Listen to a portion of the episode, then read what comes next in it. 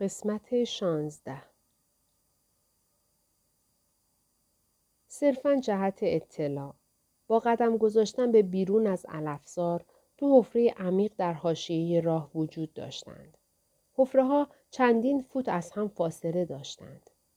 بزرگتر از آن بودند که جای پا باشند. فاصلهشان از هم بیش از حدی بود که بتواند رد گام های کسی باشد. میستی این را به آنخل نمی‌گوید. آنخل ممکن است فکر کند او دیوانه است. دیوانه مثل شوهرش. مثل تو پیتر عزیز و دوست داشتنی. اکنون تنها چیزی که از مسمومیت غذاییش باقی مانده سردردی کوبنده و بیامان است. آنخل تصویر را نزدیک به بینیش نگه می دارد و بو می کشد. بینیش را منقبض می کند و نقاشی را دوباره بو می کشد. سپس نقاشی را توی جیبی در بغل کیف دوربینش فرو می کند. متوجه نگاه تماشاگر میستی می شود و می گوید آه به کار من اهمیت نده. یک لحظه خیال کردم بوی مدفوع به مشامم رسیده. پانزده ژوئیه اگر بفهمی مردی که چهار سال به سینه هایت نگاه می کرده پلیس بوده است یک پیک دیگر بنوش. پیک را دوبل بریز. شخصی پشت میز شماره هشت در اتاق چوب و طلا می نشیند. شخصی همسن و سال خودت. با شانه های خمودش ستبر و درشت هیکل به نظر می رسد. پیراهنش قواره تنش است اما در جلوی شکم کمی تنگ است. انگار که یک بادکنک از جنس کتان و پلیستر از بالای کمربندش بیرون زده. موهایش از ناحیه شقیقه در آستانه کچل شدن هستند و پس رفتگی های تاس همچون دو مثلث طویل بر روی پوست بالای ابروهایش امتداد یافتند. هر مثلث به سبب آفتاب سوختگی به رنگ قرمز روشن درآمده و شاخهای نکتیز و اهریمنی را به وجود آورده که از بالای صورتش به سمت بالا رفتند. او یک دفترچه یادداشت سیمی دارد که گشوده روی میز است و در حالی که مشغول نوشتن در دفترچه است میستی را برانداز می کند. او یک کراوات راه راه و یک پالتوی اسپورت به رنگ آبی سیر بر تن دارد. میستی یک لیوان آب برایش می‌برد. دستش چنان به رعش افتاده که می توانی صدای ارتعاش یخ را بشنوی. صرفا جهت اطلاع سردردش به سومین روز رسیده است. سردردش جوری است که انگار کرم حشرات به درون توده نرم مغزش رسوخ کردند. کرمها سوراخ می کنند. سوسک ها تونل حفر می کنند. شخصی که پشت میز شماره هشت نشسته می گوید شما در اینجا مشتری های زیادی گیرتان نمی آید. می آید؟ لوسیان پس از اصلاحش بوی گل میخک می دهد. او همان مردی است که توی کشتی فرابر بود. همان یارو که یک سگ به همراه داشت و خیال می‌کرد میستی مرده است. همان پلیس. کارگاه کلارک استیلتون. معمور رسیدگی به جرائم ناشی از نفرت. میستی شانه بالا می اندازد و یک منو به او می دهد.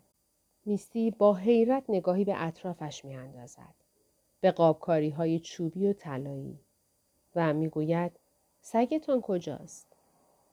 میستی می‌گوید چیزی برای نوشیدن میل دارید؟ و او می‌گوید من باید شوهرتان را ببینم. می‌گوید شما خانم ویلموت هستید. اینطور نیست؟ نامش بر روی برچسب اسم به اونیفرم پلاستیکی صورتیش سنجاق شده است. میستی ماری ویلموت.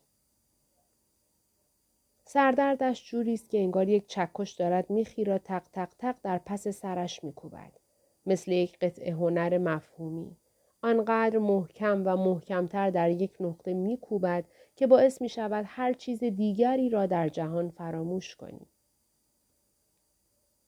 کارگاه استیلتون خودکارش را روی دفترچهش می‌گذارد و برای دست دادن با میستی دستش را به سمت او دراز می کند و لبخند می زند. می‌گوید راستش را بخواهید من معمور یگان رزمی رسیدگی به جرائم ناشی از نفرت هستم.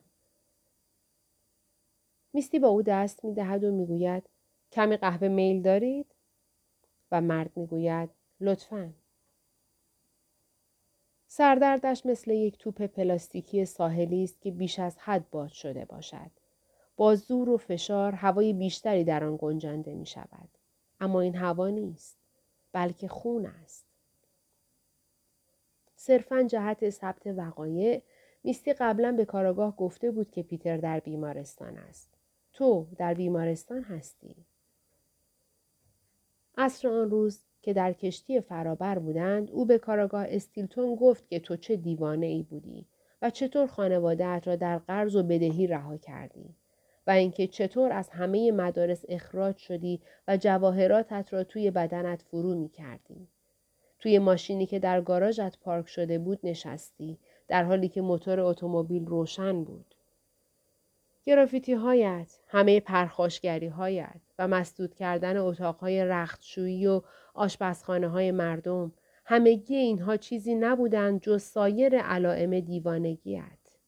ویرانگریت. میستی به کاراگاه گفت که چنین معذری جای تأسف دارد. اما او به خاطر این حوادث مثل هر آدم دیگری به بدبختی و تباهی کشیده شد. ساعت حدوداً سه است. اوقات ساکت و آرام بین نهار و شام. میستی می‌گوید آره حتما بروید و شوهرم را ببینید. میستی می‌گوید قهوه می‌خواستید؟ کاراگاه او در حالی که می نویسد به دفترچهش نگاه می کند و می‌پرسد آیا هیچ می دانستید که شوهرتان عضو یکی از سازمان های نئونازی بوده یا نه؟ یا یکی از این گروه های نفرت رادیکالی؟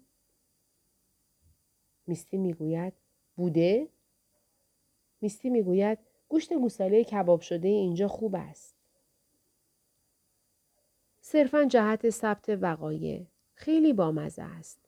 هر دویشان دفترچه در دست گرفته و خودکارهایشان آماده نوشتنند.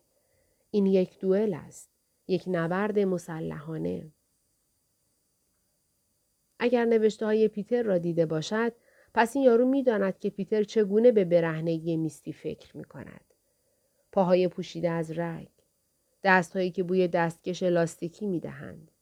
میستی ویلموت ملکه کلفت ها. چیزهایی که تو راجع به همسرت می پنداشتی.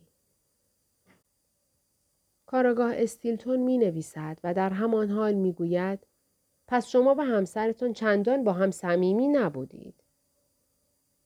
و میستی می گوید آره خب فکر می کردم هستیم. می گوید اما کی فکرش را می کرد که اوضاع اینجور شود؟ مرد می نویسد و در همان حال می گوید آیا با خبر هستید که پیتر عضو کو کلاکس کلن است یا نه؟ و میستی می گوید مرغ و پیراشکی های من خیلی خوبند. مرد می نویسد در همان حال می گوید. آیا با خبر هستید که چنین گروه نفرتی در جزیره ویتنسی وجود دارد یا نه؟ سردردش میخ را تق تق تق در پس کلش میکوبد. کسی از پشت میز شماره پنج دست تکان می‌دهد و میستی می‌گوید می‌توانم کمی قهوه برایتان بیاورم؟ و کارگاه استیلتون می‌گوید حالتان خوب است؟ در حال حاضر چندان قبراق به نظر نمی رسید. همین امروز صبح هنگام صرف صبحانه گریس ویلموت گفت که از بابت فاسد بودن سالاد مرغ احساس دلهوره دارد. آنقدر هراسان و نگران است که برای میستی نوبت ویزیت گرفت تا فردا به دیدن دکتر تاچت برود. حرکت جالبی از سوی گریس بود. اما موجب می‌شد که یک اسکناس تخمی دیگر خرج کنند. وقتی میستی چشمهایش را میبندد می‌تواند قسم بخورد که درون سرش از شدت حرارت سرخ و گداخته شده است. گردنش به سبب گرفتگی ازولانی به سختی آهن شده. عرق چروک های فرو افتاده پوست گردنش را به هم می چسباند. با حالتی خشک و بی یک راست به سمت بالا نزدیک گوشهایش کشیده شدند. فقط کافی است که سرش را کمی به هر سمتی که می‌خواهد بچرخاند تا گوشهایش آتش بگیرند. پیتر سابقا راجع به پاگینی کسی که احتمالاً بهترین نوازنده ویولون بود سخن می گفت. او از سل، سیفلیس، التهاب مغز استخوان فک، اسهال، بواسیر و سنگ کلیه رنج می برد. پاگینی نه پیتر. جیوهی که پزشک برای سیفلیس به او داده بود چنان او را مسموم کرد که موجب شد دندانهایش بریزد. پوستش به رنگ خاکستری سفید بدل شد. موهایش ریختند.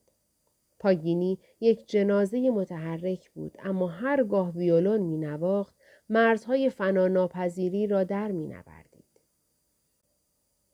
او به سندروم الهرزدنلوس مبتلا بود.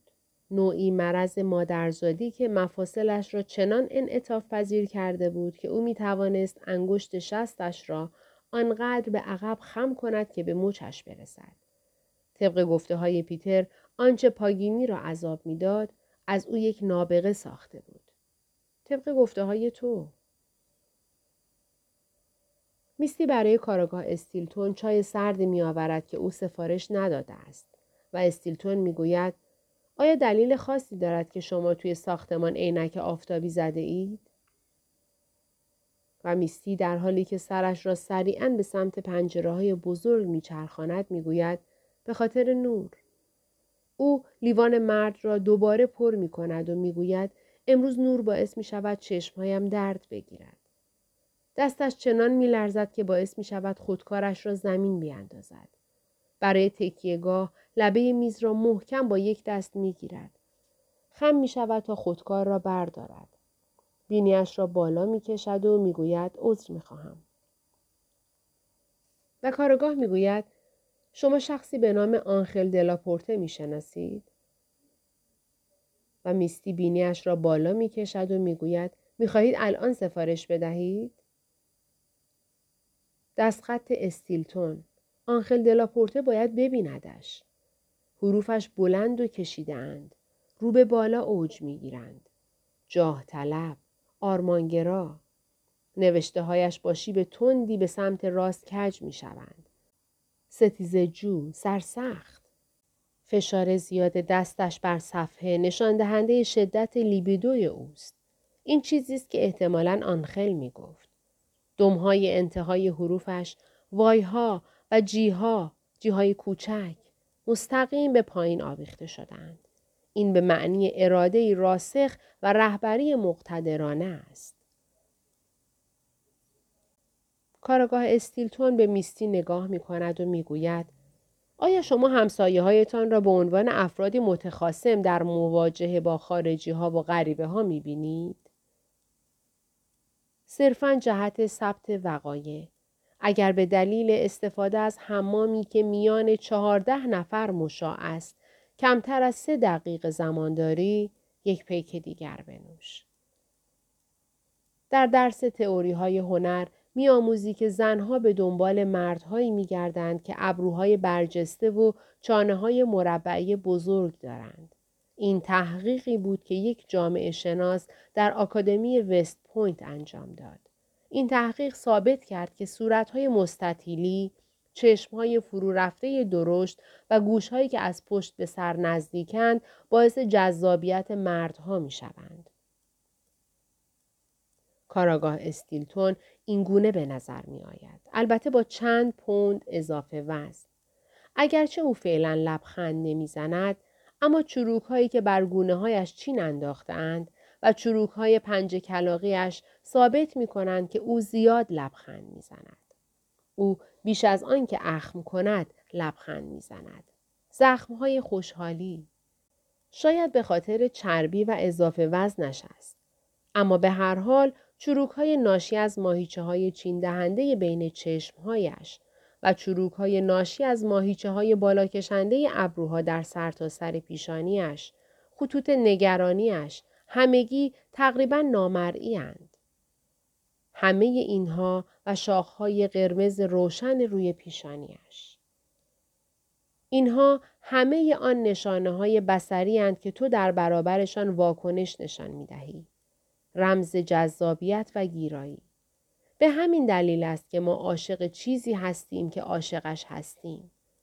خواه از این مطالب به شکلی خودآگاه اطلاع داشته باشی، خواه نه. این همان دلیلی است که موجب می گردد ما کاری را که انجام می دهیم انجام بدهیم. این گونه است که ما می دانیم آنچه را که نمی دانیم. بررسی چین و چروک همانند تجزیه و تحلیل دستخط است. خطشناسی. آنخل از شنیدن اینها تحت تأثیر قرار خواهد گرفت. پیتر عزیز و دوست داشتنی. او موهای مشکیش را خیلی بلند میگذاشت زیرا گوشهایش از دو سو بیرون زده بودند. گوشهای تو از دو سو بیرون زده بودند. گوشهای طبی همانند گوشهای پدرش هستند. موهای مشکی طبی همانند موهای پدرش هستند. گوشها و موهای تو. استیلتون می‌گوید زندگی دارد در این حوالی تغییر می کند و خیلی از مردم این را دوست ندارند.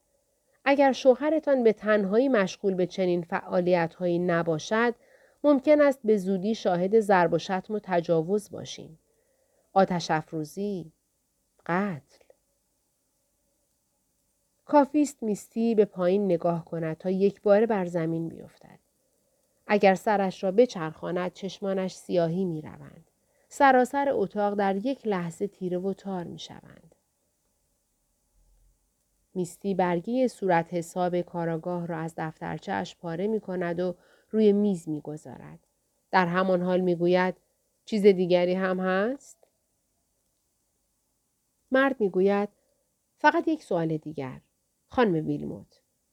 از لیوان چای سرد جرعه کوچک می نوشد و همزمان از آن سوی لبه لیوان به میستی نگاه می کند. و می‌گوید مایلم با بستگان شوهرتان صحبت کنم. والدین شوهرتان. اگر ممکن است. میستی به او می‌گوید مادر پیتر گریس ویلموت اینجا توی هتل ساکن است. پدر پیتر هرو ویلموت مرده است. تقریبا سیزده یا چهارده سال پیش. کارگاه استیلتون یادداشت دیگری می نویسد. می گوید پدر شوهرتان چطور مرد؟ میستی فکر می کند. حمله قلبی. او مطمئن نیست. و استیلتون می‌گوید به نظر می رسد شما هیچ یک از بستگان شوهرتان را به خوبی نمی شناسید. در حالی که سردردش تق تق تق در پشت سرش کوبیده می شود، میستی می گوید گفته بودید کمی قهوه می خواهید؟ شانزده ژوئیه دکتر تاچت نور چراغ قوه را بر چشمهای میستی میافکند و از او می‌خواهد که پلک بزند. توی گوشهایش را نگاه می کند. بینیش را معاینه می کند. همزمان که از میستی می‌خواهد چراغ قوه را به سمت دهانش بگیرد، چراغهای دفتر را خاموش می کند. مثل وقتی که آنخل دلاپورته با چراغ قوه توی سوراخ اتاق نهارخوریش را نگاه می کرد. این یکی از ترفندهای قدیمی پزشکی برای روشن کردن سینوس هاست. با تابش نور، روشنایی سرخ رنگی زیر پوست اطراف بینیت نمایان می شود و تو می توانی تیرگی هایی را بیابی که نشان از انصداد و عفونت هستند. سردردهای سینوسی. دکتر سر میستی را به عقب کج می کند و به داخل گلویش چشم می دوزد. می گوید چرا می‌گویی علتش مسمومیت غذایی بوده؟ به این ترتیب میستی ماجرای اسهال، دلپیچه و سردرد را برای او تعریف می کند. همه چیز را به دکتر می‌گوید جز توهماتش. دکتر بازوبند فشار خون را که دور بازوی میستی است تلمبه می‌زند و فشار را رها می کند. با هر ضربان قلب میستی هر دو اغربه فشارسنج را تماشا می کند. درد توی سرش هر ضربه با هر نبز هماهنگ است. سپس بلوزش را از تن در می آورد و دکتر تاچت در حالی که یکی از بازوهایش را بالا نگه داشته زیر بغلش را معاینه می کند. او عینک به چشم دارد و مادامی که انگشتهایش به کار مشغولند به دیوار کنارشان چشم دوخته است. میستی می تواند پزشک را در آینه روی دیوار تماشا کند. سینه بندش چنان محکم بر پوستش کش آمده که بندهایش در شانه های میستی فرو رفتند. پوستش از روی کمربند شلوارش بیرون افتاده است. مرواریت های بدلی گردنبندش به محض افتادن در پشت گردنش در لایه‌ای از چربی پنهان می شود. دکتر تاچت انگشتهایش زیر بغل میستی را می کاوند. حفر می کنند. سوراخ می کنند.